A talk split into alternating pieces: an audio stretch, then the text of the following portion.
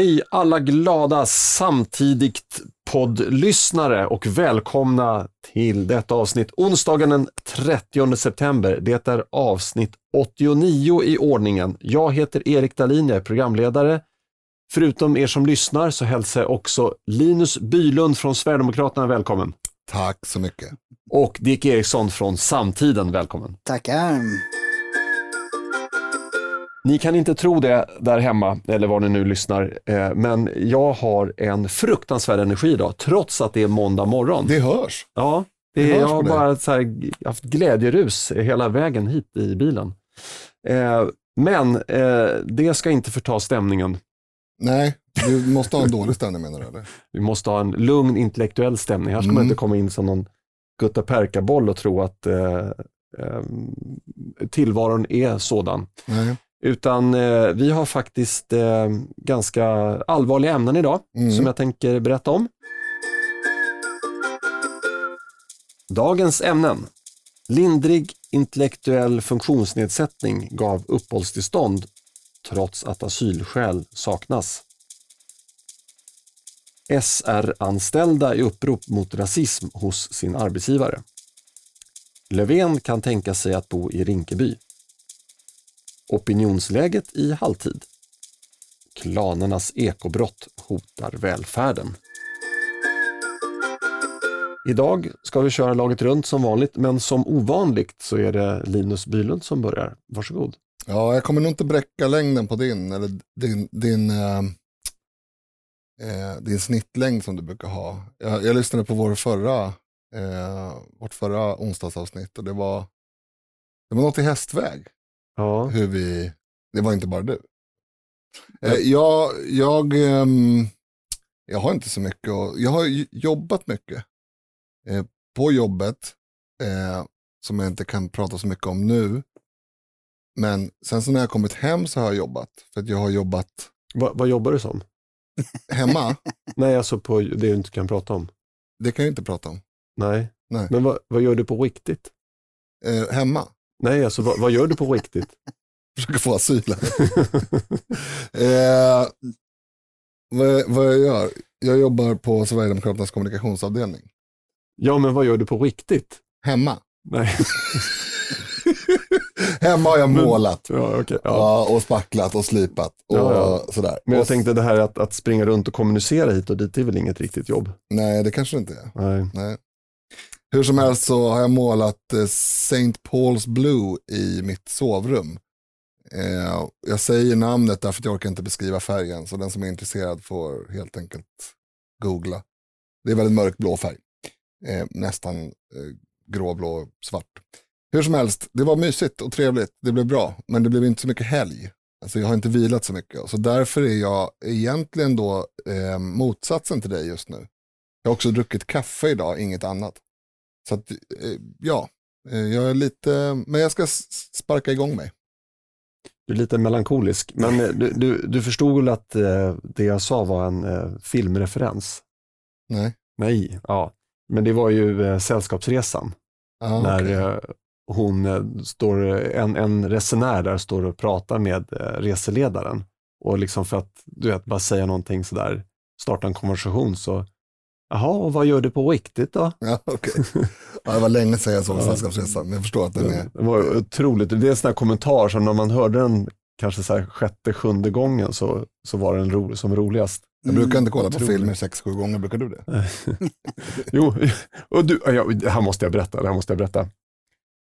Jag var på eh, en tillställning där också Peter Wolodarski var gäst. Oj. Det här är tio år sedan.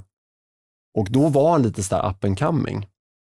Eh, och, och jag var så, så otroligt nära på att fråga, alltså på riktigt, vad, vad, vad gör du annars? Och då var det någon som upplyste mig, äh, men han är chefredaktör på, på om det var Dagens Nyheter redan då. då. Så att det hade varit lite sådär eh, roligt faktiskt om jag hade frågat honom det. Ja, men Mm. vad, vad gör du på, på riktigt då? Ja, eh, Dick. Ja, vad ska jag säga? Jag kan... Eh, eh,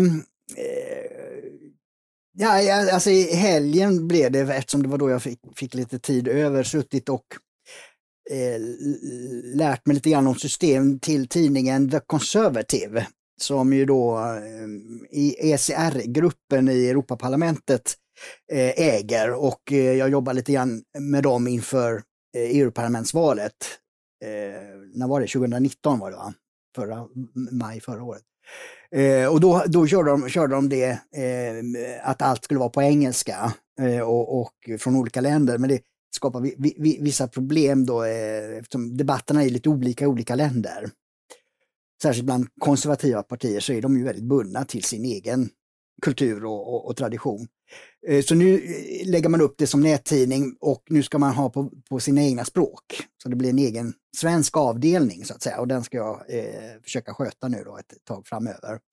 Så att vi har testkört, eller vad heter det, torrsimmat lite grann i den och jag har testat att systemen fungerar. Och det, det gör de. Så att det, det, det, blir lite spännande. Vi kommer, jag, jag kommer ju samverka här med Samtiden och The Conservative då, i artiklar och så.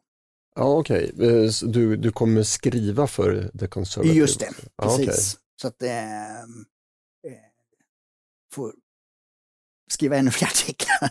Ja, jag tänkte det. Det, det blir ju eh, svårt att dela.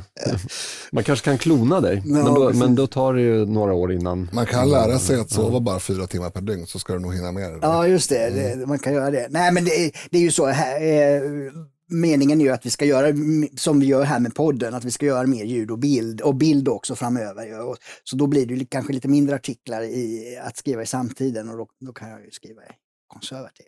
Mm, just det. Eller så kan du rekrytera en sån som jag. Ja, just det, precis. eh, men jag är inte särskilt billig. Eh, ja, eh, var det min tur? Eh, jag tänkte börja med att säga att eh, vem har sagt att laget runt bara ska bestå av en punkt? Jag har en, en diger lista med grejer jag har gjort. Oj.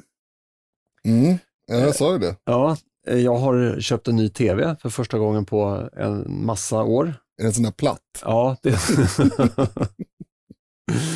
och det är otroligt vad priserna har gått ner och storlekarna upp alltså. Mm. Det, är, det är faktiskt fascinerande. Eh, och där har man ett bra exempel på hur eh, näringslivet har utvecklats. Eh, ja, jag säger det här bara för att det är många som tror att det är Socialdemokraterna som har givit oss allt välstånd. Mm. Men, men så är det alltså inte. De har inte varit delaktiga i utvecklingen av plattformar. Just när det gäller tv-skärmar är det väl personer, fabriker i, i Sydostasien som är de har gett oss dem. Ja, och det kan ju vara så att lite know-how kom från Luxorfabriken i Motala vid mm. något tillfälle, vad vet jag. Kanske. Eh, men det här eh, tog jag då tillfället i akt att se på E.T. för första gången. Mm. Det är mm. ganska ovanligt att vara mm. eh, född slutet av 70-talet och se E.T. för första gången då, eh, när man är drygt 40. Men jag, jag, tycker att den höll faktiskt. Grät du då?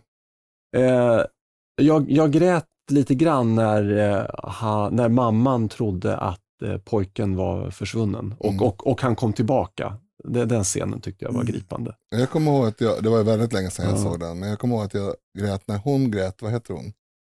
Eh, skådespelerskan som var barnskådespelerska där. Eh, det har jag väldigt dålig koll på. Ja, hon lilla flickan i alla fall. Ja. Hon är väldigt ledsen när IT ska åka tror jag. Eller om ja, det är när han håller på att dö kanske. Ja. det var som sagt väldigt länge sedan jag såg det. Nej, men han är duktig Spielberg på att göra Han gjorde ju Hajen eh, innan det ju. Ja. Som är en riktigt sån där banbrytande sätt att använda filmverktyget för att skapa spänning. Men Hajen kan möjligtvis ha stått sig lite sämre tidsmässigt menar jag. Just för att det är liksom så mycket specialeffekter som man tänker att det där det där kunde jag göra hemma på min dator. Ja, just det. Ja. Ja, precis. Jo, Ofta nej, är det så, med, ju mm. bättre manus mm. och ju mindre specialeffekter, desto mm. bättre håller filmen. Mm. Ja, nej, men, men som sagt, jag, jag, jag, jag tyckte ändå att, att uh, filmen höll och även specialeffekterna. De var ju lite, med, med dagens mått mätt så var de inte jag så... Jag cyklar upp över månen där. Mm. Ja, precis. Men det var ändå så här... Uh, men det togs inte vatten över huvudet på, på, på något sätt som andra tidiga såna här äh, specialeffektsfilmer gjorde. Där man nu, jag vet inte, till exempel vissa scener i de första Star Wars är ju lite, så känns ju lite gamla så att säga. Ja, men Spielberg hade väl en större budget än eh, George Lucas. Mm. Säkert. Eh, säkert. I alla fall första filmen. Ja, men eh, nu, då kommer jag till min tredje punkt. Då. Ja. Eh, jag eh, mötte den person eh, face to face som eh, kanske har haft, eh, inte störst betydelse, men, men bland de största betydelserna för att jag sitter här och poddar idag. Olof Palme. Ja, exakt. Ehm, ja, det, det kanske är så att han har haft störst, störst betydelse. Men, men i alla fall, det var, eh, det var då under flyktingkrisen så fick man för sig att man skulle bygga massa barackboenden. Och det har ju varit så här alltid att eh, de rika kommunerna har ju skyfflat massa miljoners miljarder till fattiga kommuner. Och det har ju varit, anser jag, då, en tyst överenskommelse att ja men okej, vi betalar massa pengar för att, för att slippa liksom massa oroligheter och, och, och segregation och allt möjligt. Eh, men nej då, då var det någon som kom på att nej men de här rika kommunerna, de har inte tagit sitt ansvar. Eh, så då ska de också ha eh, mottagande av nyanlända. Och då instiftar man den här bosättningslagen. Mm. Och då, och då, var det, då, hade, då hade kommunen, eh, Nacka kommun då anlitat en konsult som letade upp en liten markplätt. Eh, ja, vad ska man säga, snett mitt över gatan var en kåk som gick för 22 miljoner. Eh, på andra sidan, rakt mitt på andra sidan gatan var en obebyggd tomt som var till salu för 15. Eh, Obebyggd tomt. Obe, ja, det var en Mm. sjötomt i och för sig. Då. Mm. Eh, så att det, här var ju liksom inte... Eh, det, det finns en alternativkostnad kopplat till det här. Det vill säga att om kommunen inte hade valt att ställa ett barackbygge där, då hade man kunnat ändra detaljplanen för att eh, göra en bostadsmark och, och dra in massa miljoner. Men, men istället då så placerar man en, ett, ett barackbygge här.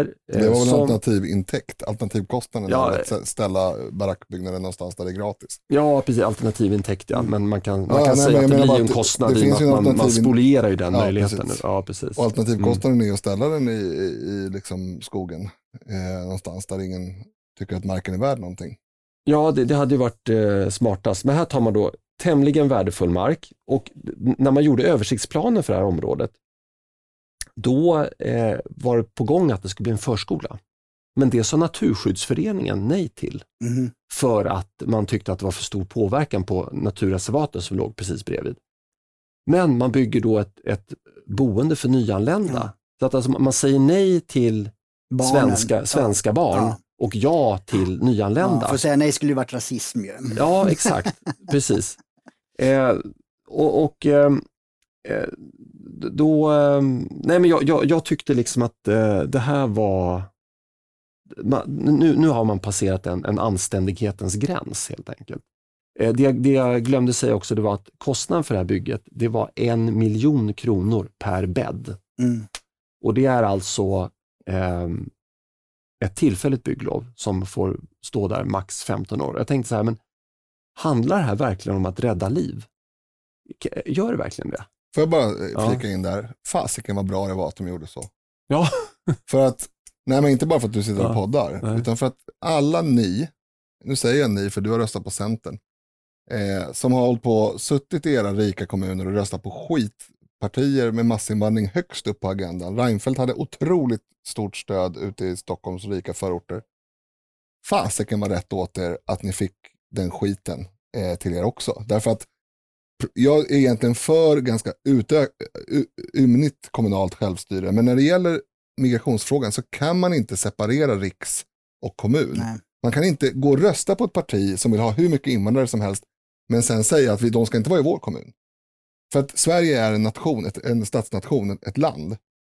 Eh, och uppehållstillstånd, asyl, eh, beviljad asyl och så vidare gäller för landet, inte för någon speciell, något speciellt område.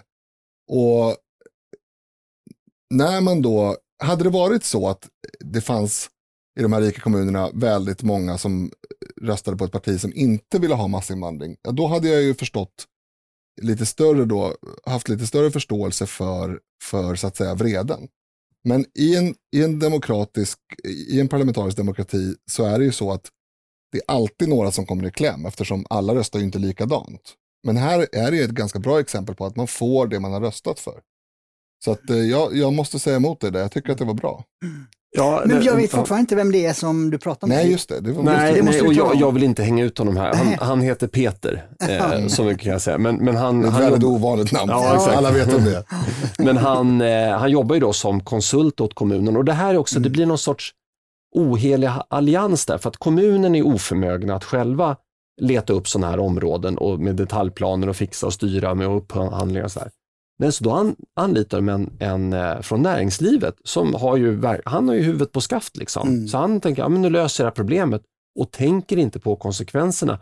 Och han ska egentligen vara konsekvensneutral. Han ska inte bry sig om konsekvenserna. Nej. Så jag sa ju det till honom, att det här är ingenting mot dig. Liksom. Men Nej, Men det, är ju, Men- det är ju inkompetenta politiker. Det här är ju ett politiskt beslut att, eh, att göra på det viset och det, det, det måste ju de ju begripa konsekvenserna Ja, av. men det är det att ingen är ju ansvarig för att Nej. jag har ju kontaktat Mats Gerda och jag har haft Mm. ganska livlig mejlkonversation med honom. Han var kommunalråd då. Ja, han är, han är ju högsta Eller- hönset ja. i eh, kommunstyrelsens ordförande Mm. i, eh, i Nacka, Mm. moderat.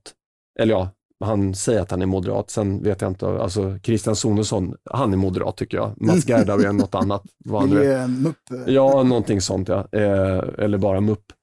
Eh, nej, men, i alla fall, men, men, men han är inte heller ansvarig. Nej, nej, nej, nej, nej, nej, nej, han kan inte göra någonting. För det här är en bosättningslag, det här är riksdagen. Mm. Och i riksdagen, där, där var ju Moderaterna med på den här Ja. Det är det jag migrationsöverenskommelsen. menar. De Ja. som har bestämt det här är ju Ja. de som bor i Mm. Nacka kommun, Ja. ingen annan. Och, men, men, det är liksom, nej, men då är inte de ansvariga heller där uppe. Nej, för, för då, då var det en stor överenskommelse och då var de tvungna. Ingen är ansvarig. Mm, det Och det stör mig något så Och fruktansvärt. det blir ju allt värre nu med den här eh, återställningsfonden i EU. Så flyttas ju makten ännu högre upp. ja. Mm. Och då är ännu fler som är oansvariga, och- men ännu mer miljarder rullar iväg till, Mm. till, till vansinniga projekt. Ju. Ja, Men jag måste ändå säga det Mm. att, att i den här frågan så har det, det har inte varit någon, eh, man har inte fört någon bakom ljuset. Det har varit tydligt att alla regeringar eh, från åtminstone liksom början av 90-talet har varit för väldigt, väldigt ymnig invandring till Sverige. Och jag har svårt att tro att det bor särskilt mycket Sverigedemokrater ute i Nacka, åtminstone, åtminstone sett till liksom snittet. 2022 kommer det göra det. Ja, det, det kommer det göra och det är väl bra. Men det, det, är- det är så här, det, återigen landar vi på det som jag nästan alltid pratar om, att folk vet inte tillräckligt mycket om politik för att ens gå och rösta. Men, men eh, alltså, jag, jag, vill, eh, jag har ju också röstat på Centerpartiet. Ja, du vill försvara dig. ja, nej, men alltså, det är ju ingen som har gått till val på och sagt att vi ska ha 200 000 nya uppehållstillstånd eh, 2015, 16 och sen 100 000 som det fortfarande är. Alltså det har ju inte gått ner. Nej, de Jag har bara sagt att vi kommer inte göra några, några förändringar i, i några, några försök att stoppa det och det är ju samma sak. Fast, och det är det jag menar med insatthet. Om Ja, man- men det, nej, men det har inte hjälpt. Alltså, jag, jag har ju följt med politiken, men jag tycker inte inför valet 2010 och, och, och 2014 att någon av de borgerliga partierna drev eh, en, en agenda som sa att vi ska öka eh, men om in, vi- om- eh, om- det, invandringen och flyktingmottagandet. Det var ingen som drev den men om det frågan. finns en part som säger vi ska minska och de andra säger rasister, det ska vi inte göra. Mm. Då, då är det ganska tydligt vad de vill driva för någonting. Nej, det, det, det, alltså på, på ni- 80 och 90-talet så var det väl, eh, ja, 80-talet i alla fall, då var det ungefär 20 000 som kom per år. Då, Mm. då låg ju Sverige ungefär med de andra nordiska länderna. Ju. Mm. Eh, sen började det öka på 90-talet då med- från Balkan och, och, och eh, sen stannade det ju av, det har vi pratat om i någon podd. Eh, eh, men sen började det öka igen då. Men det, det, det är liksom ingen som har drivit, sagt att de vill åstadkomma den här utvecklingen. Men som det nu är på tio år, vad är det, 1,7 miljoner Nej, uppehållstillstånd? nej, men om det läcker i en båt och någon säger vi ska stoppa det här, Mm. läckan, och de andra säger det ska vi absolut inte göra. Nej, Jag har Ni, ni, det... ni är båthatare, hål, hål, bålhåts... Jo, den kritiken, den kritiken har framförts och den har ju varit fullständigt eh, obefogad eller vansinnig. Men jag har sett det som, om du tar den här båten, att det är en liten läcka och den är lätt att ösa ur. Och därför behöver vi inte Och se... Erik har och- sett det som att det är en läcka fast inte hans del av båten. Och då gör ingenting. Exakt. Jag har, jag har en ganska trevlig livbåt. Precis. Den, Och här borta på första klass så läcker det inte in Nej. lika mycket. Ja. Nej, det är möjligt att det men så att, Precis, alltså storleken på samhällsproblemen har jag inte begripligt eftersom Nej, de partierna har, varit- inte torgfört det, att det, är här, det är det här vi vill. Va? Och de har hjälpt dig att vara naiv. Nej, jag vet Nej, inte, jag- vad jag man, vad, jag vet inte vad man ska kalla det. Alltså, jag funderar mycket på det här. Alltså, eh, eh, för ett alternativ jag hade tänkt att ta upp här på, eh, på den här punkten som vi fortfarande är på, ja, eh, var Mona Sahlin. Liksom. Att, att, hon är ett sånt tidens fenomen. Alltså, politikerna tar liksom inte ansvar. Nej. De har inte en, en klar linje och de har inte heller för väljarna eh, presenterat eh, vad de vill och vilken inriktning eh, politiken innebär. Nej, men, men just det, jag, jag tänkte faktiskt på Mona Sahlin och Reinfeldt idag. Alltså det, det är så befriande och skönt att se att de är totalt spolade av banan idag. Mm. Mona Sahlin hon har försökt komma tillbaka och till och med vänsterjournalister rycker Mm. på axlarna. Men vem är hon? Mm. Alltså vad, varför kommer hon tillbaka och inte talar sanning för? Mm, Hon det är en del gulligull, men det gör liksom inget, för ingen, ingen bryr sig. Ingen bryr sig. Hon är totalt, alltså vad ska jag säga, sidoakterseglad. Eh, och även Reinfeldt, alltså det, att han skriver den här boken om USA, det betyder bara en sak. Det är för att ingen lyssnar på honom Mm. längre när det gäller svensk politik. Nej, och den boken är fruktansvärd. Det, det, är, han- eh, han, det är en gymnasieuppsats. Alltså det, det är så lågt och så platt Mm. så att man blir skrämd över att den här personen har varit Och, statsminister. ja, och hade han skrivit samma platta, eh, nu har inte jag läst det, men jag har, vet att du har läst det, jag Mm. har hört det i Ja, amerikanska blivit- nyhetsanalyser. Just det, precis. Jag blev, uff, ja. Ja, eh, men hade han skrivit samma typ av analys i, av svensk politik, då hade han ju blivit eh, Ja, sågad med... Ja, Precis. men, men han gör ju det här, vad, vad ska han göra? Ja. Alltså jag säger som Göran Persson sa om Bildt, vad ska killen göra? Det är synd om killen. Det är synd om killen. Lindrig intellektuell funktionsnedsättning gav uppehållstillstånd trots att asylskäl saknades. Ja, det, det här tycker jag kan vara ett av årets bästa exempel på när vänstern med hjälp av public service lyckas blåsa upp en metadebatt och skyffla grundfrågan under mattan. Sverigedemokraternas Oskar Sjöstedt eh, ställde en mycket angelägen fråga, nämligen om det inte vore bättre att göra Sverige attraktivt för folk med högt intellekt eh, att söka sig hit istället för tvärtom. Den här, den här frågan ställde han då i Sveriges riksdag. Eh, för att påminna om grundfrågan då. Eh, beslutet innebär att alla som bor i ett land där man inte tar hand om personer med lindrig intellektuell funktionsnedsättning och ger dem rätt typ av stöd har istället rätt att då få uppehållstillstånd i Sverige enligt beslutet. Eh, För det ska vara de två parametrarna. Det, det ska ju dels vara en, en person som är, har lindrig funktion, eh, intellektuell funktion, funktionsnedsättning boendes i Norge kan ju inte eh, få uppehållstillstånd i, Sverige, utan det ska vara att det har dåligt eh, förhållanden i hemmalandet. Eh, I alla fall, eh, och alltså sku, skulle bara någon enstaka procent av denna grupp utnyttja den här möjligheten så vill jag hävda att det skulle innebära en ekonomisk och samhällelig katastrof för Sverige. Men istället för att diskutera den frågan eh, så hängde man upp sig på att Oskar Sjöstedt hade refererat till gruppen lindrigt intellektuellt funktionsnedsatta som personer med lågt intellekt. Dick, du som faktiskt debatterade detta mot Anders Lindberg förra veckan, borde Oskar ha uttryckt sig annorlunda? Nej, jag tycker inte det. Jag försvarar där i Studio 1 mot Anders Lindberg att eh, politiker har rätt att använda retorik och använda ett mustigare språk, ett enklare eller rakare språk i, i en debatt. Och så har det varit i Sverige förut, att man har kunnat ta ut svängarna. Utan det är på senare år som det har blivit så eh, oerhört eh, vad ska man säga, nervöst och eh, oroligt. Eh, att man väger varje ord på guldvåg och, och, och eh, som jag sa i Studio 1, jag tycker det är märkligt att vi ska pra, prata om ordval här när, när det är 12-åriga flickor skjuts ihjäl på stan. Alltså det, det, det är en sån eh, Eh, frånvaro av verklighet i, i den samhälleliga debatten, utan man hänger upp sig just på sådana här ordval. Som alla som lyssnar på vad Oskar Sjöstedt sa menar just det att det, det, om vi ska ha invandring är det väl bättre att ha de som kan tillföra någonting till landet än de som inte gör det. Och det, det har ingenting med att de som har Eh, eh, en, en sån här handikapp skulle ha något annat värde eller, eller någonting sånt, utan det är ju eh, en, en nyttokalkyl för, för landet i den här politiken. För det var ju budgetdebatt det handlade om. Så det är ju liksom eh, tillväxt och välstånd som det handlar om i botten. Och dessutom den här personen, jag skrivit i en ledare, det här var det elfte skälet han angav för mm. att få stanna. Han har han, han, han, han angett alla möjliga olika skäl, att han var, eh, hade posttraumatisk stress, att han, hade, eh, att han var ett barn, han var, eh, hävdade han också. Allt det där hade Migrationsverket avfärdat, det fanns inga bevis för att han var förföljd av talibaner som han sa.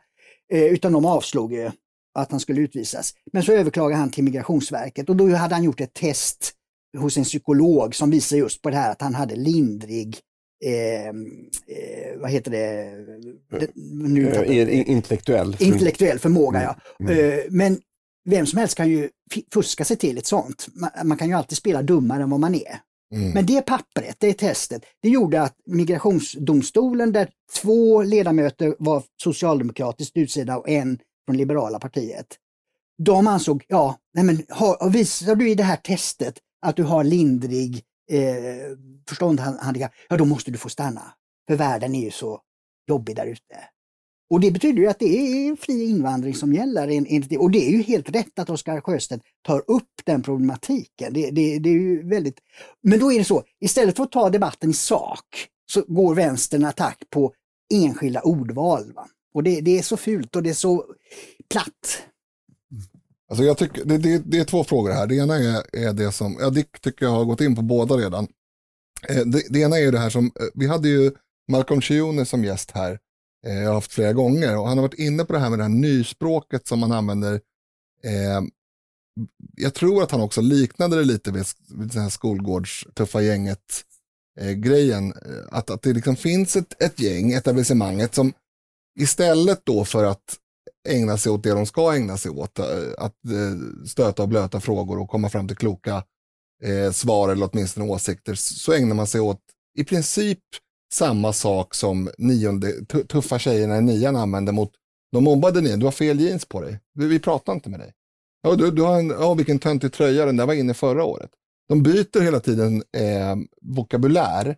Eh, och, och, och, om man inte följer den vokabulären, i det här fallet så har Oskar då sagt, istället för att en person har haft en eh, funktion, intellektuell funktionsnedsättning, så har han sagt att den har lågt intellekt. Och då undrar man, vad är skillnaden? Hade han extremt högt intellekt och så var det nedsatt till normalt, så att det är fel att säga att det var lågt intellekt? Eller, eller vad är själva grejen? Nej, det finns ju ingen själva grej. För det är ju bara ett sätt att komma undan debatten. Mm. Och, och leka mobbinggänget mot Oscar, eller mot oss sverigedemokrater. Som man gör hela, hela, hela, hela tiden. Så fort någon säger ett ord fel, ja då blir det, eller fel, det är ju inte ens fel, men i deras ögon fel. Då handlar eh, diskussionen efter om det ordet. Mm. Det är ju och det har ju inte med det här fallet att göra, det är ju så hela tiden. Ja. Eh, men, men det här fallet, det tycker jag är ganska enkelt. Eh, och, och, jag tycker att det är tråkigt att folk... Dick har ju då eh, eh, radat upp de här, det här faktumet att, att eh, den här personen provade tio gånger med helt andra mm. eh, skäl till att få stanna. Så det, det, är uppenbart att det här fallet är ju liksom, han ska ju ut, punkt. Men, men varför ska vi inte vara snälla då? Det tror jag är någonting som folk behöver liksom fundera mm. mer på att argumentera för. Men jag skulle vilja säga så här, om vi har tio bostadsrättsföreningar, eh, varav två bostadsrättsföreningar, de betalar in sina eh, eller vet det, avgifter för försäkring som de ska.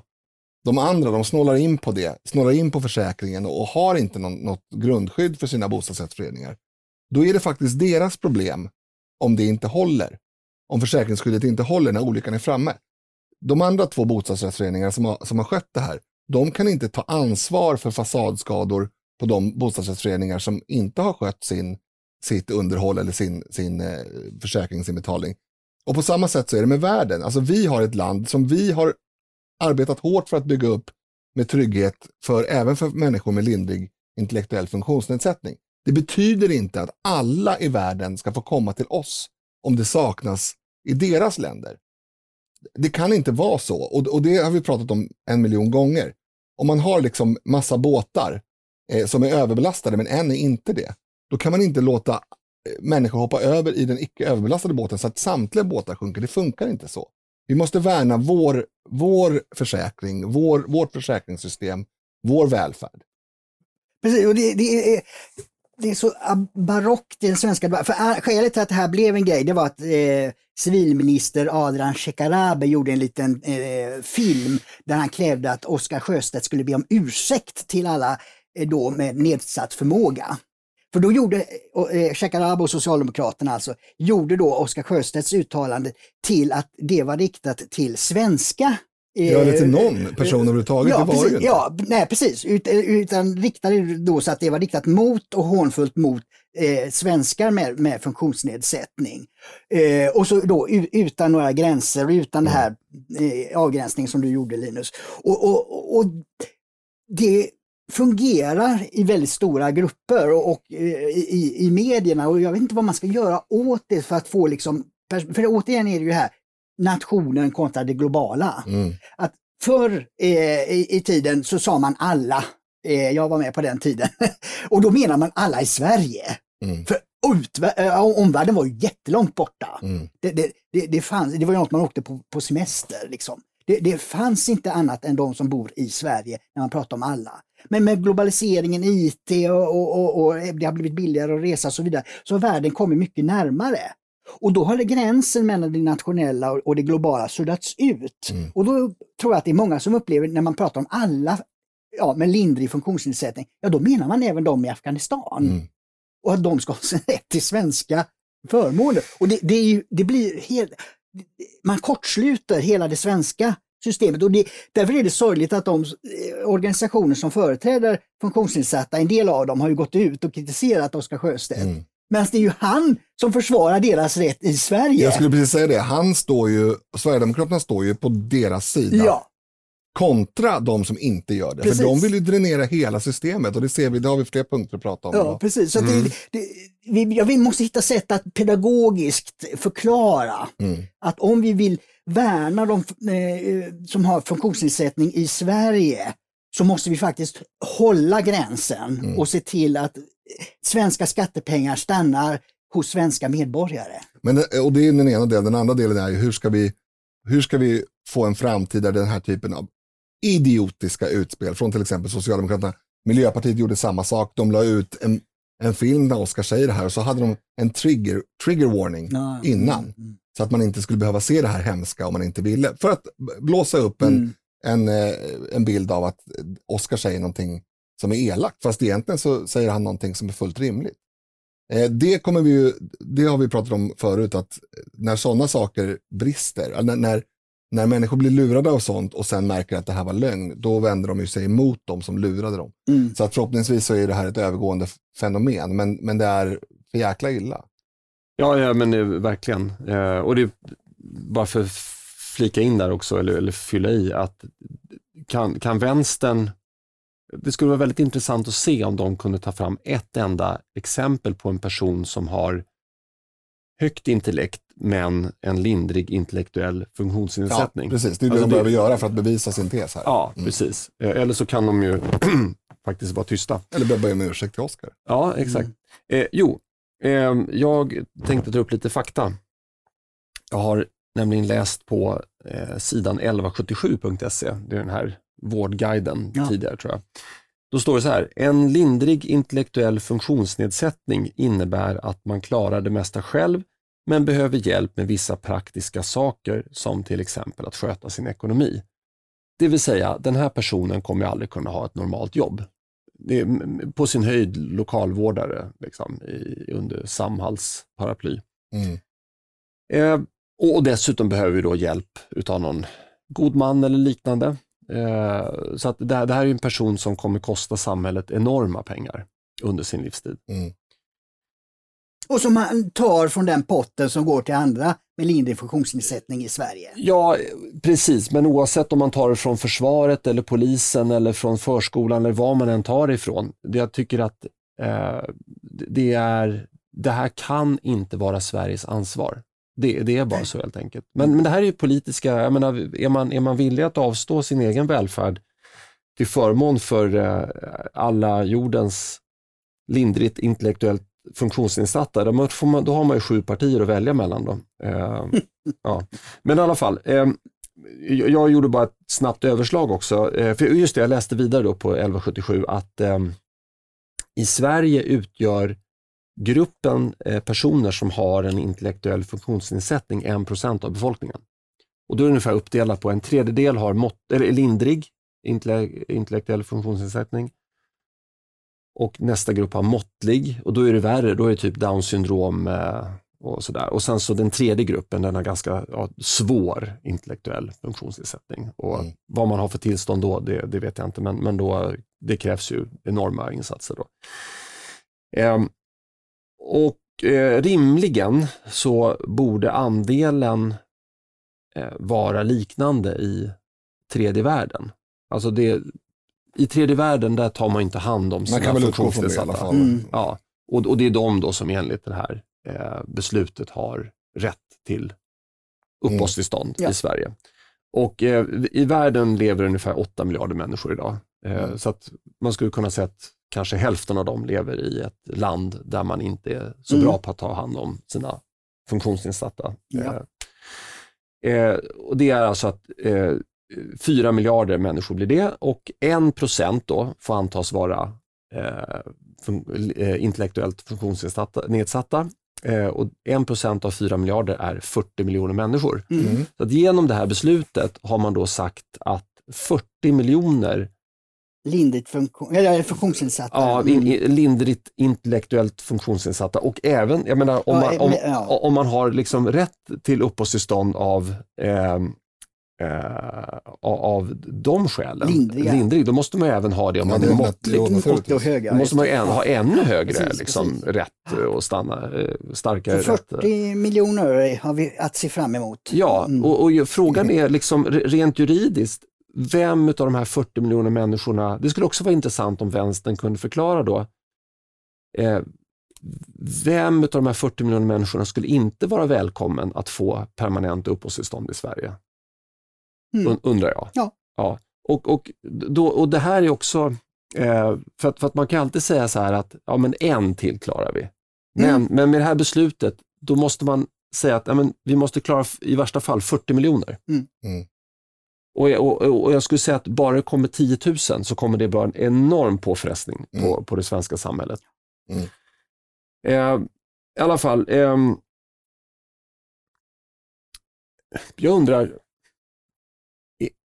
är vi rädda för att höra sanningen i Sverige? För det Oskar sa, det, var ju, det, det, han sa var ju fullständigt sant till 100 procent. Rationellt, logiskt. Ja. ja. Men, men är vi på något sätt, lever vi i någon villfarelsen mm. att, att oh, alla som kommer hit, de, eh, det, det, det är bara människor som, som eh, verkligen bidrar till Sverige. Och, och, ja, vi klarar av det. Ja, vi klarar, ja. Men det finns, ju också den här, det finns ju den här inställningen, och den, den, den finns ju fortfarande stark hos, hos vissa, framförallt socialdemokrater, att alla vill göra rätt för sig. Det mm. säger man hela tiden. Just det, Alla ingen, människor ingen vill göra rätt för sig. Ingen utnyttjar systemet. Men, men det är ju motbevisat så många gånger så att det är bara mm. larvigt att mm. och, och, hålla på och säga så. Mm. Det är inte alls alla som vill göra rätt för sig. Det är inte alls alla kulturer där det ingår att man gör rätt för sig, punkt. Eh, utan snarare tvärtom i vissa kulturer. Mm. Nej, men jag tror att det är så att eh, om jag gör skillnad med, med 80-talets eh, partiledningar, eh, de ägnade sig åt verkliga problem. De ägnade sig åt infrastruktur, eh, hur eh, gynnar vi eh, konjunkturläget, vilka insatser gör vi för att eh, ekonomin ska verka bättre, hur gör vi med sjukvården så att den ska fungera effektivare. Alltså sådana konkreta frågor ägnar sig politiker åt fram till 80-talet. Dagens generation, de håller just på med utopier mm. och säger, oh det bästa samhället som vi överhuvudtaget kan tänka oss är normen. Det är det som vi ska uppnå. Och alla avvikelser från den här lyckoriket, utopin, det är förskräckligt. Mm. Och, och då är ju det att inte tillåta då 40 eh, miljoner med, med funktionsnedsättning komma till Sverige är ju förskräckligt, för det klarar vi i en utopi. Alltså, så de jämför inte med verkligheten och de konsekvenser det får i den krassa, hårda, brutala verkligheten vi har där det begås brott, där bilolyckor händer och allt möjligt händer som vi inte vill, som inte händer i utopin. Eh, I den fungerar det inte, men i utopin skulle det fungera med 40 miljoner. Mm. Och så alla partiledningar, i sju och åtta partiledningar i Sverige, så är det utopin som är riktmärke och som är facit. Och allt, alla beslut förhåller sig till utopin, inte till verkligheten. Mm. Nej, men det, det, det, det var ungefär som den här kejsaren som eh, fick eh, kläder som inte var några kläder. Just det. Mm. Och, och eh, det, det Oskar Sjöstedt står och säger i talarstolen, det är ju egentligen att kejsaren är naken. Ja. Mm. Sveriges radioanställda i upprop mot rasism hos sin arbetsgivare. Det tycker jag är superbra. Det är alldeles för många inkvoterade på, på public service-bolagen. Eh, Det är väl det de har protesterat mot. Ja, ja precis. Eh, Jag, jag, kan, jag kan dra en liten, liten kort bakgrund. Jag läste en artikel i Aftonbladet eh, om det här som var ganska underhållande. Det var någon kvinna då på Radio Sweden Somali som berättade en historia om att det kom någon eh, avlägsen kollega inklampandes på redaktionen. Eh, presenterade sig inte eh, utan frågade istället ifall de kände någon som säljer vapen. Och Det här tyckte hon var då fördomsfullt därför att den här vita cismannen, eh, förmodat, eh, ja, eh, trodde då att alla somalier var eh, kriminella vapenförsäljare. Eller kände någon. Mm. Eh, ja, så det tyckte hon var inte så, det var inte så kul. Eh, och I den här artikeln så drar de upp flertal liknande exempel. Eh, och De drar då slutsatsen att det finns rasism inom Sveriges Radio eh, och att man kommer till rätta med det här genom att anställa fler med utländsk bakgrund. Ja, Linus, du som sitter i styrelsen för förvaltningsstiftelsen, du har redan eh, sagt vad du tycker om det här. Du, du stödjer ju uppropet, fast inte på riktigt samma sätt va? Nej, alltså jag, jag, ehm, jag ska inte säga för mycket om det här för jag håller på med en grej parallellt eh, kopplat till det här. Men, men ehm, det är ju häpnadsväckande oro, oroande att, eh, att vdn för SR har gått ut och berättat att, eh, att etnicitet ibland är den avgörande faktorn för vissa anställningar. Det här måste vi ju gräva mer i, inte bara vi som podd utan vi som arbetsgivare, det vill säga vi som tvingas betala in pengar till de här bolagen som uppenbarligen har en rasistisk agenda. Eh, det är väldigt problematiskt. Eh, om hon är rätt citerad så är det rasism. Man anställer inte folk på etnisk bakgrund. Det gjorde man i Sydafrika, i möjligtvis amerikanska södern och så vidare. Det gör man inte i Sverige. Eh, och förekommer det så bör de som är ansvariga för det stå till svars för, för den rasismen. Fast kan det inte vara bra att, att lära svenska folket att, att eh, eh folk med, med mörk hudfärg också kan vara reportrar? Jo, och det finns ju väldigt många sådana som är säkert är lämpade också. Men då, då, då är det deras meriter man får gå på, inte på vad de har för hudfärg. Fast tänk om det finns en strukturell rasism i samhället där eh, vita... Och det kan man ju komma undan då, om man nu tror det, så kan man komma undan det genom att man anonymiserar eh, de här personerna när beslut ska tas, vilka som ska anställas på, på Sveriges Radio till exempel. Precis, och det, är- det är lite lustigt att, att det, det är så få som förespråkar den linjen. Ja. De, de vill veta hudfärg därför att de vill ha eh, kvotering utifrån hudfärg, Mm. alltså apartheidsystem i Sverige. Nej, det, det rimliga i det här fallet, här, är, har vi ju, här har vi ju en, en jättekoloss som är finansierad eh, via, via fogdens knektar som eh, åker runt och, och eh, i, i, i eh, förekommande fall driver in pengar eh, om man inte betalar eh, frivilligt. Då. Eh, och och det, det medför ett extra stort ansvar att faktiskt eh, inte syssla med rasism. Eh, och därför så tycker jag det finns goda skäl att eh, se över om man kan, man kan göra en process där bara kompetensen framgår. Där, Mm. där ingenting annat, möjligtvis ålder, men inte ens kön, tycker jag. Därför att vi ska inte hålla på att kvotera så. Vi kvoterar inte, Sverige bygger inte på att, att man får ett jobb för att man har ett visst kön eller en viss hudfärg, utan för att man är, är meriterad för det arbete som ska göras. Och det, alltså, jag använder det rätt ofta i samtiden för jag tycker det är så bra att just peka på det och det är ju eh, vad Martin Luther King sa. Mm. Som ju är den store förespråkaren för eh, ett, ett jämlikt samhälle där, där man inte utgår från detta med rasism och sånt. Och han sa i sitt stora tal då, Jag har en dröm, så sa han ju det, jag har en dröm att mina fyra små barn en dag ska kunna leva i en nation där de inte blir bedömda efter sin hudfärg utan efter sin karaktär. Mm. Och det är exakt så vi ska ha det. Det ska inte vara hudfärg som avgör, så som det här uppropet kräver, utan det ska just vara karaktär, erfarenhet, kunskap. Och då blir det så i Sverige att det kommer vara en överrepresentation, kraftig överrepresentation av etniska svenskar. Eftersom eh, merit, meriter, kompetens och så vidare för att vara eh, journalist på Sveriges Radio är inget som man bara kan få på något år eller två, utan de som har bott där hela sitt liv kommer ha eh, ett försprång. Och det spelar ingen roll vad de har för hudfärg. De kan få ha vilken hudfärg de vill, men de kommer ha ett försprång. Eh, och i den gruppen människor så är det färre personer med utländsk bakgrund än, än, i, eh, än i eh, befolkningen i stort. Eh, och, och, så är det. Eh, och så får det vara. Men, men, det är kompetens som ska avgöra. Men den här eh, Radio Sweden Ismali, eh, det var ju tre personer mm. och alla de hade ju mörk hudfärg.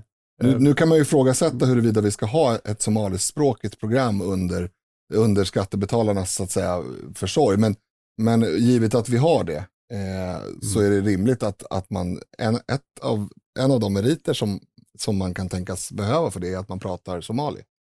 Eh, och då blir det ju en, då blir det ju, det, det är en kompetens så att säga. Mm. Eh, och då har de ju tre stycken där, som du säger. Ja, mm. men, men det, det var, jag tyckte det var väldigt intressant om man börjar gräva lite grann i det här. Då, då är det ju så att man har inom public service, Sveriges Radio, massa så här redaktioner ja. med, med, utländsk eh, ja. infallsvinkel. Och, eh, ja, det är ju en särskild diskussion om hur, hur man ska ja. göra med det, det som inte är eh, att framföra på svenska språket.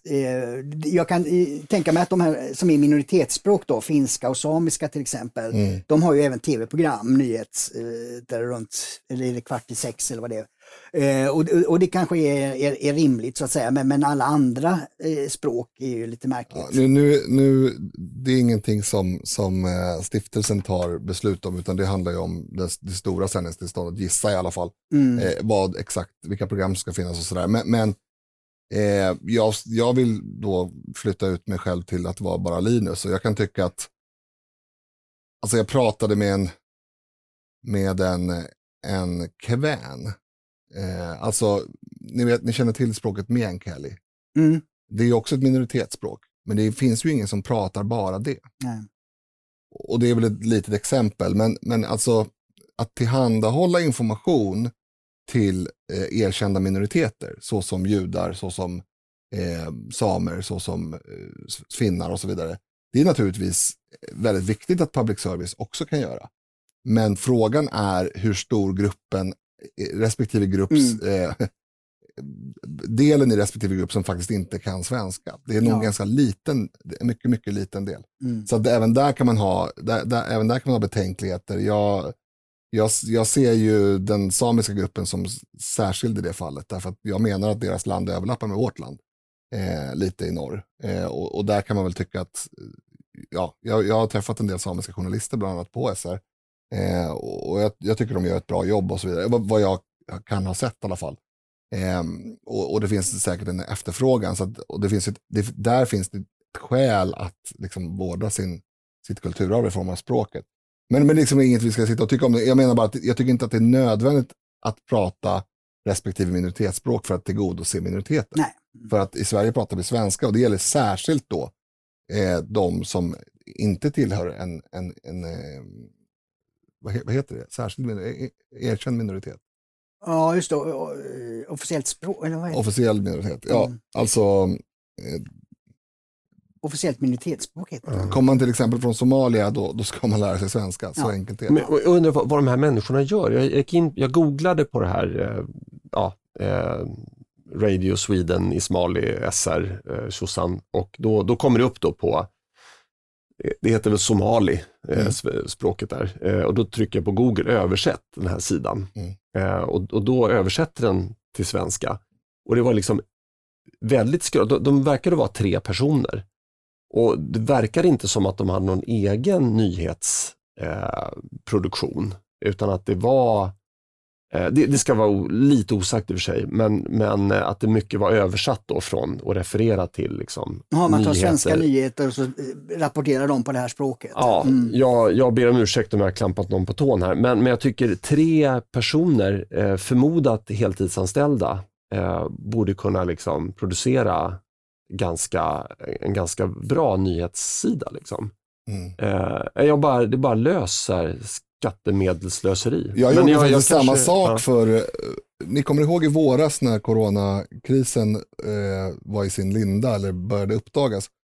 Då var ett av eh, de påstådda skälen till att eh, det fick, corona fick sånt fäste på Järvafältet var att man inte har berättat det här för, för den, den gruppen. De, Mm. de, och då tittade jag faktiskt på just de här eh, sidorna på, på arabiska, på somali, på jag tror även att jag kollade upp, ehm, det finns någon, det finns en, tror att det finns en kurdisk sida också, det ska jag inte, ska jag inte ta gift på. Men, men hur som helst, det fanns ju rapport, reportage där om coronas antågande och vad man behövde göra och att Problemet, det var ett problem långt, långt, alltså sam, samma tidpunkt, samma, Mm. åtminstone samma vecka. problemet det är att de sitter med paraboler och tittar på Det sändningar är möjligt, från det är eh, möjligt men, Mellanöstern. men, men det, det, precis, det är möjligt, men, men det är ju knappast någonting som, som svensk media Nej. ska skyllas för, utan det fanns tillgänglig information kring detta på, i, i samma tidsrymd som det fanns för, för svenskar. Ja, så slutsatsen är alltså, eh, om vi inte ska lägga ner public service så kan vi i alla fall börja med de här Eh, andra språkavdelningarna. Löfven kan tänka sig att bo i Rinkeby. Det är Expressens politikreporter Niklas Svensson som har intervjuat Stefan Löfven eh, i samband med att Löfven besökte det nya polishuset i Rinkeby. Svensson frågade Löfven om eh, det är ett område han skulle kunna tänka sig att bo i. Då svarar Stefan Löfven så här. Ja, det är det och det är många som vill bo här. Ja, eh, jag- har lärt mig sedan barnsben att det är fult att ljuga. Eh, har ingen berättat det för Löfven, tro. Vad säger du Linus? Du menar att han inte skulle vilja bo där? Eller du antar det bara? Eh, ja, alltså det är väl, eh, jag, vet, jag vet inte var gränsen för en lögn går, men, men eh, om det är, ehm, det, det är så nära en lögn man kan komma tror jag. Det, det är väl klart att skulle någon hota honom till livet eh, och den enda trygga hamnen var Rinkeby, eh, eller att han skulle få väldigt mycket pengar för att bosätta sig där, så absolut. Men jag, jag tror inte han skulle flytta ut frivilligt från Sagerska palatset och, och eh, flytta till Rinkeby imorgon. Nej, det tror jag inte. Nej, jag har ju vid tillfällen också uh, kört förbi hans uh, hus uh, i Örnsköldsvik som ligger väldigt nära vårt familjehus där. En gång fick jag väldigt märkliga blickar från Säpo för att vi, som ju då står där när han är där. För att vi, jag och frun åkte förbi och vi åkte väldigt långsamt för att jag skulle visa, visa var, var Löfven bodde och sen Pe väldigt pe pekar du då med din hagelbössa? Eller? Sen väldigt kort därefter, kanske 500-300 meter, så hamnar vi på en bro som går över eh, sis- sista så att säga, tarmen av den fjärden eh, i en liten sjö. Så där, där, där är det onödigt att bygga vägen runt, så det är en liten bro. Och då var det en sån magisk solnedgång så vi stannade på den bron och var tvungna att liksom fota. Då kom jag på att nu, och det var, jag hade morsans bil då också, och hon är engagerad socialdemokrat, så att nu får Säpo lite griller i huvudet här. Vad är det, vad är det som händer?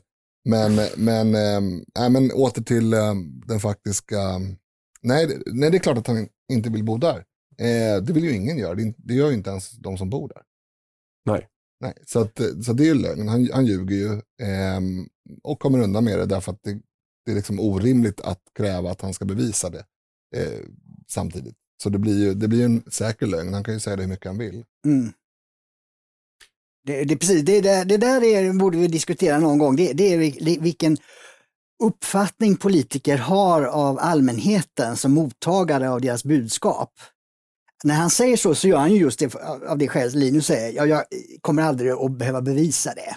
Därför kan jag säga det. Men han borde ju tänka på hur kommer allmänheten att uppfatta att jag säger att jag kan tänka mig att bo här? Kommer man att tro på det? Eller kommer man just att dra slutsatsen att jag ljuger?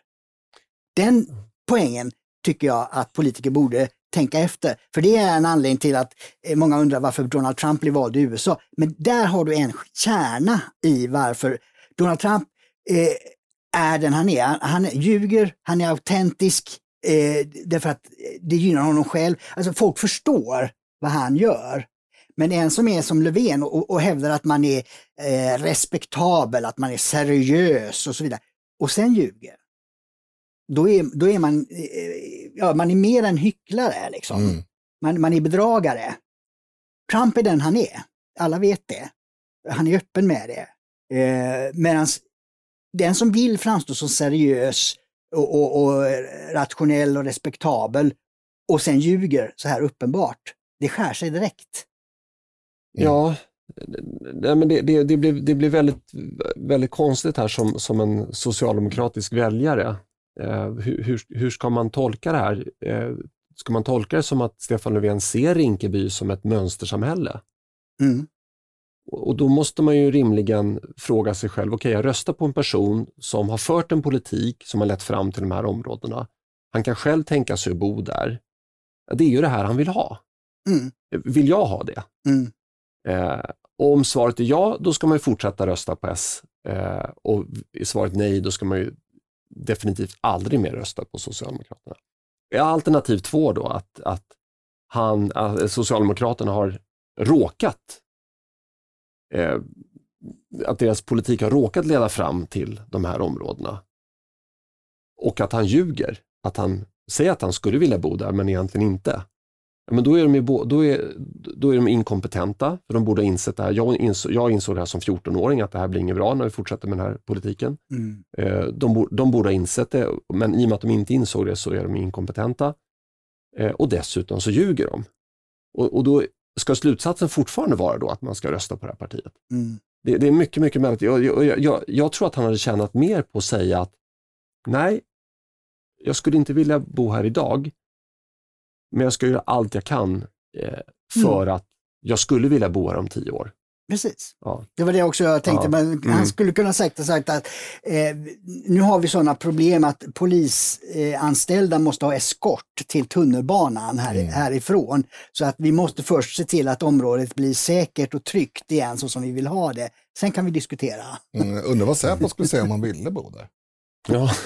det skulle bli otroliga ja, resursförstärkningar då. Mm. Samtliga andra riksdagsledamöter får avstå mm. en eller som har Säpo-skydd, och det är inte mm. alla som har det i riksdagen, ja, men, men eh, alla andra som har Säpo-skydd fick avstå en gubbe. Mm. För att... Eller man skulle kunna åka bepansrad helikopter från takvåningen till riksdagen då. Ja. Det skulle också bli dyrt. Mm. man kan gräva en tunnel från riksdagen till Rinkeby. Man mm. kan åka liksom upp och så tar man hissen. I en kapsel. Mm. Man lägger sig där så är man framme på två sekunder. Ja, det är mycket klokerier i den här podden. Ja, precis. Opinionsläget i halvtid. Jag lämnar över ordet till vår opinionsexpert, Valfrid Lindeman. Ja, just det, det är jag det va. jo, nej, men jag har skrivit om den här senaste sammanvägningen som eh, Sveriges Radios ekoredaktion har låtit SIFO göra av deras eh, Ipsos och Novus mätningar. Och poängen med det är ju att då får man över 7000 svar. Och det är ju väldigt eh, stabilt, det är nästan, ja det, eller det är SCB-nivå på antalet svarande. Så att man får ju en, en, ganska stabil eh, grund att stå på då. Och då visar det ju, säger det att eh, trenden är ju den som har rapporterats i, i alla andra mätningar, att, att det här coronaeffekten sossarna haft eh, börjar klinga av. Att de är nere nu på 27 procent i den här sammanvägningen. Och det intressanta tycker jag är, för jag tittar alltid på regeringsalternativ och då tycker jag ju det är intressant att eh, januaripartierna som eh, efter valet hade 54,8 procent. 54,8. De är nu nere i det som skulle ge mandat, 47,9 eftersom Liberalerna hamnar under 4 spärren då. Gör inte Miljöpartiet också det? Eller Nej, klarar de, sig, de, klarar sig, sig. Mm. precis på 4,0. Oj, oj, oj, ja. så de, de, eh, och, och det är ju så, eh, småpartierna får ju mycket mer uppmärksamhet i valrörelser för då får de ju en åttondel av debatter och så vidare. Så att, Och särskilt om de ligger runt, eh, runt spärren. Ja, och det är den här typen av partier så gillar ju medierna att att ge dem uppmärksamhet. Men de har alltså backat då eh, 7 procentenheter kan man säga eh, från valet, eh, regeringssidan. Och eh, oppositionen, de tre partierna, har ju då gått fram med 3 procentenheter till eh, 46,6 procent enligt den här sammanvägningen. Så att det, det, är ju en, en, eh, en uppgång och en tillbaka, lite tillbakagång till läget innan corona. Vilket ju är helt logiskt med tanke på att corona gäller ju fortfarande och vi har fortfarande problem med det och konsekvenserna, alla de här kostnaderna som dykt upp och minskade tillväxten innebär ju att eh, eh, vi kommer att diskutera mycket om corona även framgent. Men det är inte den här akuta krisen när människor dör i hundratals per dag. Och då går ju, är det ju logiskt att opinionen går tillbaks till det läget det var innan. Mm. Eh, har du några infallsvinklar här? Nej, jag vet inte. Jag, jag tycker att det är lite, eh, jag tror ju att det här är ungefär bilden nu eh, som presenteras i den här sammanvägda. Men jag är lite allergisk mot de här sammanvägda därför att jag har sett så många exempel på där man har gjort det med oförståelse för hur statistik fungerar. Ja, det hoppas jag att de verkligen vet att en röst, eh, eller en avgiven intervju är en intervju. Ja, för att ibland har man sett eh, sammanställningar där det har varit eh, de olika institutens resultat som man bara bakat ihop och det kan ju då vara en undersökning med tusen personer, en med 10 000 och då är de värda lika mycket i den här Mm. sammanvägningen. Men det, men det är lite vanskligt även av en annan anledning och det är att de olika instituten har olika recept på att putsa de här siffrorna. Så det här är Mm. inte rådata som man har sammanställt utan det är ju institutens, är rådata efter institutens egna hemliga recept. Mm. Ehm, och jag vill bara ha det sagt ifall det sitter statistiknördar och, och tycker att vi är dumma som diskuterar en, en sammanvägning. Men jag, jag tror personligen att det är ganska rättvisande. Sen tror jag inte att, sen tror jag att, eh, att eh, undersökningarna inte är så rättvisande i sig. Det har vi sett förut exempel på. Men, men som, att jämföra med andra undersökningar så tycker jag att det duger. Mm. Det, det är det man får göra med opinionsundersökningar. Man kan inte jämföra med valresultat, för det, det är ofta väldigt vanskligt. För det som en opinionsundersökning mäter, det är ju skillnaden mot förra av exakt samma snitt. Alltså med samma fråga, samma urval och så vidare.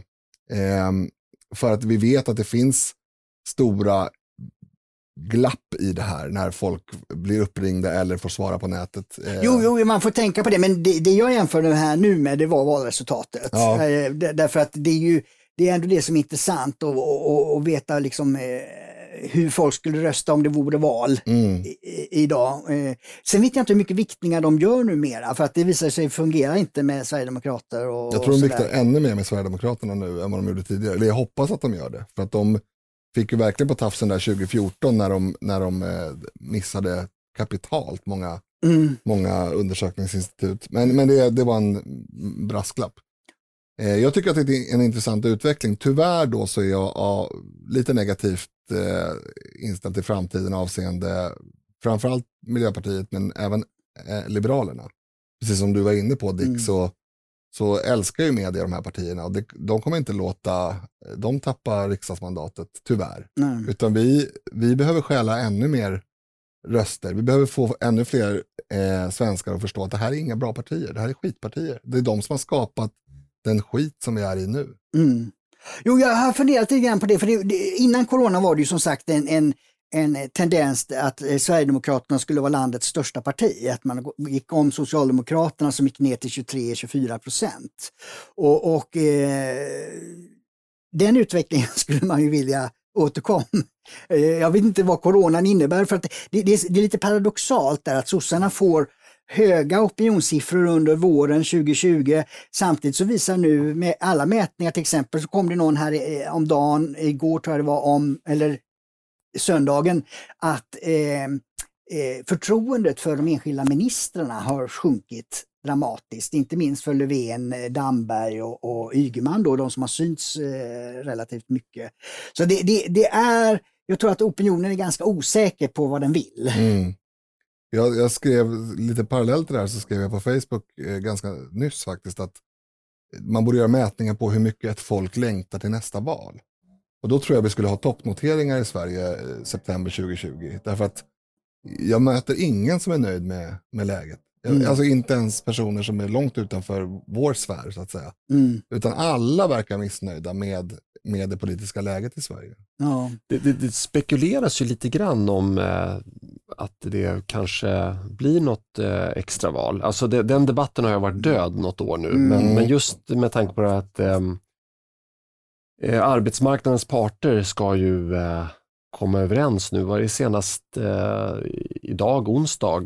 Eller du kan det här bättre Dick, Ja, ja det är väldigt nära i alla fall. Nära, ja, Sånt där brukar ju skjutas Ja, och, och, mm. och eh, kommer de inte överens, då, då landar det ju knät hos politikerna. Mm. Och, och, det kan ju ge, vara en grogrund till att, eh, att januariöverenskommelsen eh, imploderar. Mm.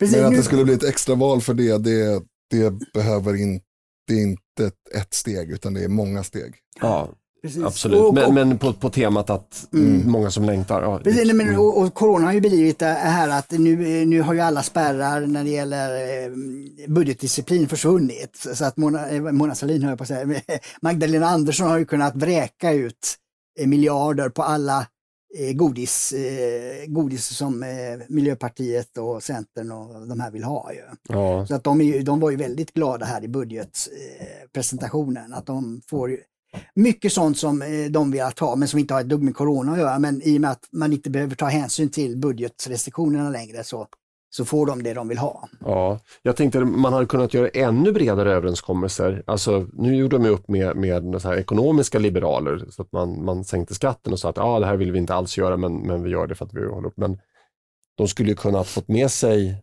eh, hela konservativa blocket om de säger så här, ah, okay, men vi, vi höjer skatterna lite grann här. Men Eh, det ska ta med tusan bli ordning och reda på gatorna igen. Mm. Jag, om, om jag hade suttit där och sagt, men ta, återinför förmögenhetsskatten, gör, gör, vad ni vill, bara, bara ni, ni får... rensa bort slöddret från gatorna. ja, men alltså det, det, är ju, det där är också delikat, därför att eh, vare sig vi eller M eller, eller KD skulle ju sätta sig i knät på, på en regering där det, det har vi varit inne på också förut, att, att det farligaste man kan få är ju vad som uppfattas som makt men som inte är makt. Alltså, då måste man ju ha svart på vitt mm. att det här skulle ge resultat jäkligt omgående. Om man inte då får råda själv. Då är det en annan sak. Men om någon annan ska eh, mm, råda. Jag håller helt med. Ja, ja, ja. Jag, jag eh, tänker en teoretisk ja, situation. Ja, men det, liksom, jag, jag mm. tror att det är många mm. väldigt starka krafter i Sveriges riksdag som är väldigt rädda för extraval och därför tror jag inte att det kommer bli något. Nej. Eh, vi eh, säger så. Klanernas ekobrott hotar välfärden. Dick, det här var något du eh, eh, gick i taket över, höll jag på att säga. Men eh, du, du, skrev väl eh, någon, någon eh, ting på samtiden om det här? Va? Det, det, mm. Efter att eh, den här biträdande rikspolischefen, som också är chef över NOA då, gick ut och sa det att det finns ett 40-tal klaner som, som bedriver en systematisk kriminalitet som Sverige inte är rustad för och inte van vid, så har det ju också på andra punkter kommit rapporter om hur klanerna eh, infiltrerar eh, Sverige. Och, och, det är ju så, brottslighet söker sig ju till där det finns pengar. Och nu finns inte pengar längre på, på banker till exempel. De har ju inga sedlar och mynt överhuvudtaget längre. Eh, men pengar finns i statskassan. Och eh, på måndagen så gick ju en åklagare ut och sa det att, att eh, eh klanernas systematiska ekobrott hotar grunden för hela välfärdsstaten. Och eh, han har jobbat sedan 2003 med, med då, ekonomisk brottslighet i, inom de offentliga välfärdssystemen och han tar som exempel då assistansersättningen, LSS, som ju eh, var ett, eh, en baby för Bengt Westerberg och, och som skulle kosta 3 miljarder kronor eh, för de personer då som inte klarar vardagen själv utan behöver hjälp i olika grad. Det är uppe nu i 26 miljarder kronor. Och eh, åklagaren här menar att jag, han skulle vara förvånad om inte mer än hälften är bedrägeri. 13 miljarder kronor som klanerna plockar ur svenska statskassan bara på ett enda bidragssystem. Mm. De 13 miljarder skulle man kunna höja pensionerna med 1200 kronor i månaden för de som har uh, idag en pension under 17 000 i månaden. Det är enorma summor som, som uh, de här klanerna och, och, och organiserar genom, genom då det, det, naiva systemet att bara man har ett läkarintyg så, så, får man massa saker och han tar upp som exempel att man kan vistas utomlands och ta emot eh, assistansersättning. Det finns, mm. Han anger i sin debattartikel en paragraf som säger att man kan vistas utomlands åtminstone i sex av tolv månader. Och det är ingen som har koll på det utan det kan mm. bli 11 av 12 månader eller en, ännu mera. Och då gäller det både den som är brukare då som behöver hjälp och de tre assistenterna som man betalar. Så att, eh, och så skinnar klanen av hälften och så skickar resten då till de, de som sitter utomlands. Så det här är enorma summor som, som eh, eh, vräks ut därför att Sverige och svenska politiker har velat vara goda och ja, försöka nå den här utopin som jag nämnde förut. Mm. Liksom. Mm. Och, då, och, har inte, ja, det, du var ju inne på det nu, att, eh, tanken på att någon kan ju fuska med det här. Mm. Det kan ju vara så att någon som inte har något behov lämnar in ett läkarintyg om att man har ett behov. Mm. Och har man då dessutom utländsk bakgrund så kan man genast till de tjänstemän man möter då säga, ja men du är rasist om inte du ger mig det här mm. bidraget. Mm. Och då faller ju alla svenskar omedelbart. Och, ja, hur många miljarder vill du ha? Liksom det, det, hela systemet är sjukt riggat så som det har blivit idag. Mm. Så att jag skulle vilja reboota, jag tänkte jag ska skriva en ledare här i veckan om det, reboota hela välfärdssystemet. Nollställa allting och säga ingen, inte en jävel får en krona utan att det är biometriska data, eh, fingeravtryck, eh, ögonscanning. Ja, eh, och, och, eh, bara betala ut i Sverige till och svenska. Och fängelse väldigt många år för de läkare som skriver på eh, osanna intyg till exempel. Mm. Alltså, den typ, alltså problemet är att vi har ett system som är byggt på att folk vill göra rätt för sig och tar hjälp när det verkligen behövs. Men tyvärr så är inte det verkligheten och då måste man, om man vill ha kvar ett sådant system på något sätt så måste man se till att det, det, är belagt med väldigt höga straff för den som missbrukar det. Eh, saker som är lätta att missbruka eller, eller eh, lätt, eh, ska säga, de är attraktiva att missbruka, då måste man ha väldigt, väldigt långtgående straff för de som, jag tycker till exempel i det här fallet så, så bör man ju driv, driva mot alla som har fällts för det här och alla som kommer fällas för det här, eh, driva återbetalningsskyldighet. Det, eh, det, alltså det, det, är ju rätt moraliskt, ja, men, ja, men, men, men, du får inte tillbaka några pengar. Det är klart man inte får. Nej. Men om en person är skyldig svenska staten 2-3 miljoner mm. eh, så kan man i alla fall slippa den i landet. Därför att, därför att är det någon, någon myndighetsutövning som vi har som är effektiv i det här landet så är det Kronofogden. Mm. Eh, och, och därför så bör man se till att allting ska krävas tillbaka. Sen förstår mm. jag att man bara kommer tillba få tillbaka en, en eh, ett uns. Precis, nu, nu, är jag inte helt insatt i, i alla detaljer kring klansystemet men, men det är säkert så att där, där, kan man också skriva saker på andra personer, mm. släktingar och så. Mm. Så man har en, ett band. Så att, då, även om man disponerar miljoner och har en fin Audi, ny mm. Audi-bil och så vidare, så på pappret mm. äger man ingenting. Va? Det, det är ju så det, mm. det fungerar. Så jag tror att det, det viktiga är att se till att inte betala ut några pengar felaktigt. Ja, det, är det, det, är liksom första steget. Och då, inga utlandsbetalningar, in, ingen betalning till en person som man inte känner till. Alla samordningsnummer slopas omedelbart. Liksom. Eh, så att man får starta om det här systemet. För jag håller ju med om grunden, moraliskt är det riktigt att vi ska hjälpas åt, att vi, vi som är friska och jobbar, vi, vi, får faktiskt avstå en del för de som är sjuka och, och, och har har eh, olika problem så att säga. Jag, jag, tycker den uppläggningen i den svenska folkhemmet som vi hade en gång i tiden är riktigt. Mm. Men då mm. måste det fungera så och då kan inte en massa bedragare stjäla halva statskassan. Nej, det, det håller jag verkligen med om. Um, ja, uh, det här kan man ju orda mycket om, men uh, det, det är ju så om man ska sammanfatta lite grann, att det man får fundera över här när allting känns väldigt mörkt, det är just det du sa eh, Dick, att man måste göra en omstart och, och vi kan, bara vi har 51 procent i riksdagen, ja. då kan vi göra det här ganska snabbt. Enligt den här opinionsmätningarna vi pratar om här så, så är det ju, krävs det ju bara 3-4 procentenheter till, Mm. till de här partierna. Och att de här två andra, Moderaterna och KD, verkligen vågar Mm. eh, sätta moralen och de grundläggande värderingarna främst och skita i att medier och, och vänstern kommer att gå i taket. Då var det dags att avrunda och min energi är fortfarande hög men den är inte på topp som den var i början. Du behöver Men äta din lunch. behöver äta min lunch, eh, meditera, yoga.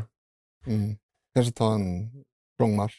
Precis, eh, till eh, hög hårdrock i lurarna. Ja, Mm. Men eh, för att återknyta mer till början av programmet, eh, Linus, du hade någonting där. Ja, jag kände att du tryckte på paus lite väl fort där. Jag, det här med att du får skylla dig själv som bor i en kommun där folk har röstat på Reinfeldt, det är ju ganska, det är ju ganska, mm, det är den breda penseln så att säga. Det är klart att, att det inte är, eh, det är klart att du inte, jag tycker inte att du är en ond person för att du kom på att Centerpartiet var dåligt eh, eh, lite sent i livet.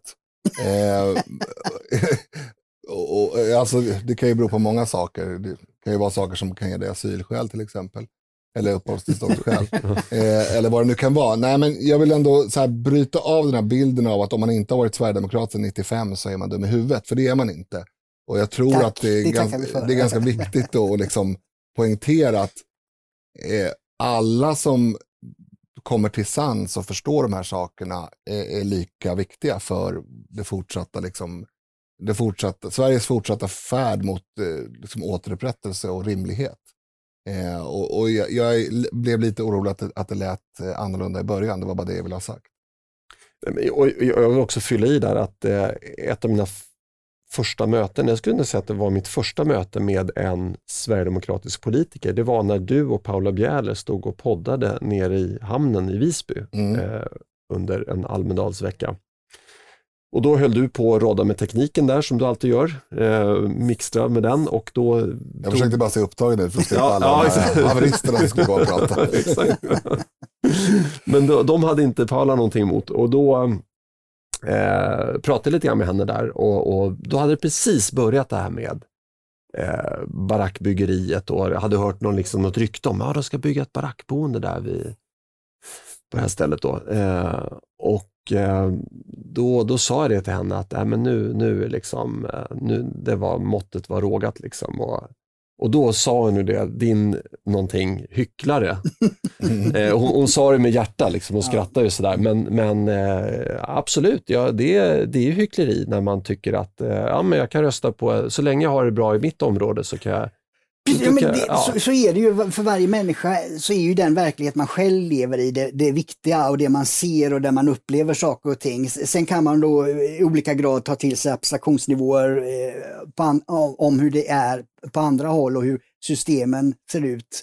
Så jag, vet, Mm. jag tycker inte att hyckleri är rätt ord, Erik. Jag, jag ska rädda dig lite där. Jag tycker nog att, att hyckleri det, det innefattar ett ganska stort mått av medvetenhet. Alltså, då måste du ha vetat då att du eh, Mm. med ena handen röstade på, på eh, massinvandringspartiet och med andra handen hytte med näven mot konsekvenserna. Och det tror jag väldigt få människor gör.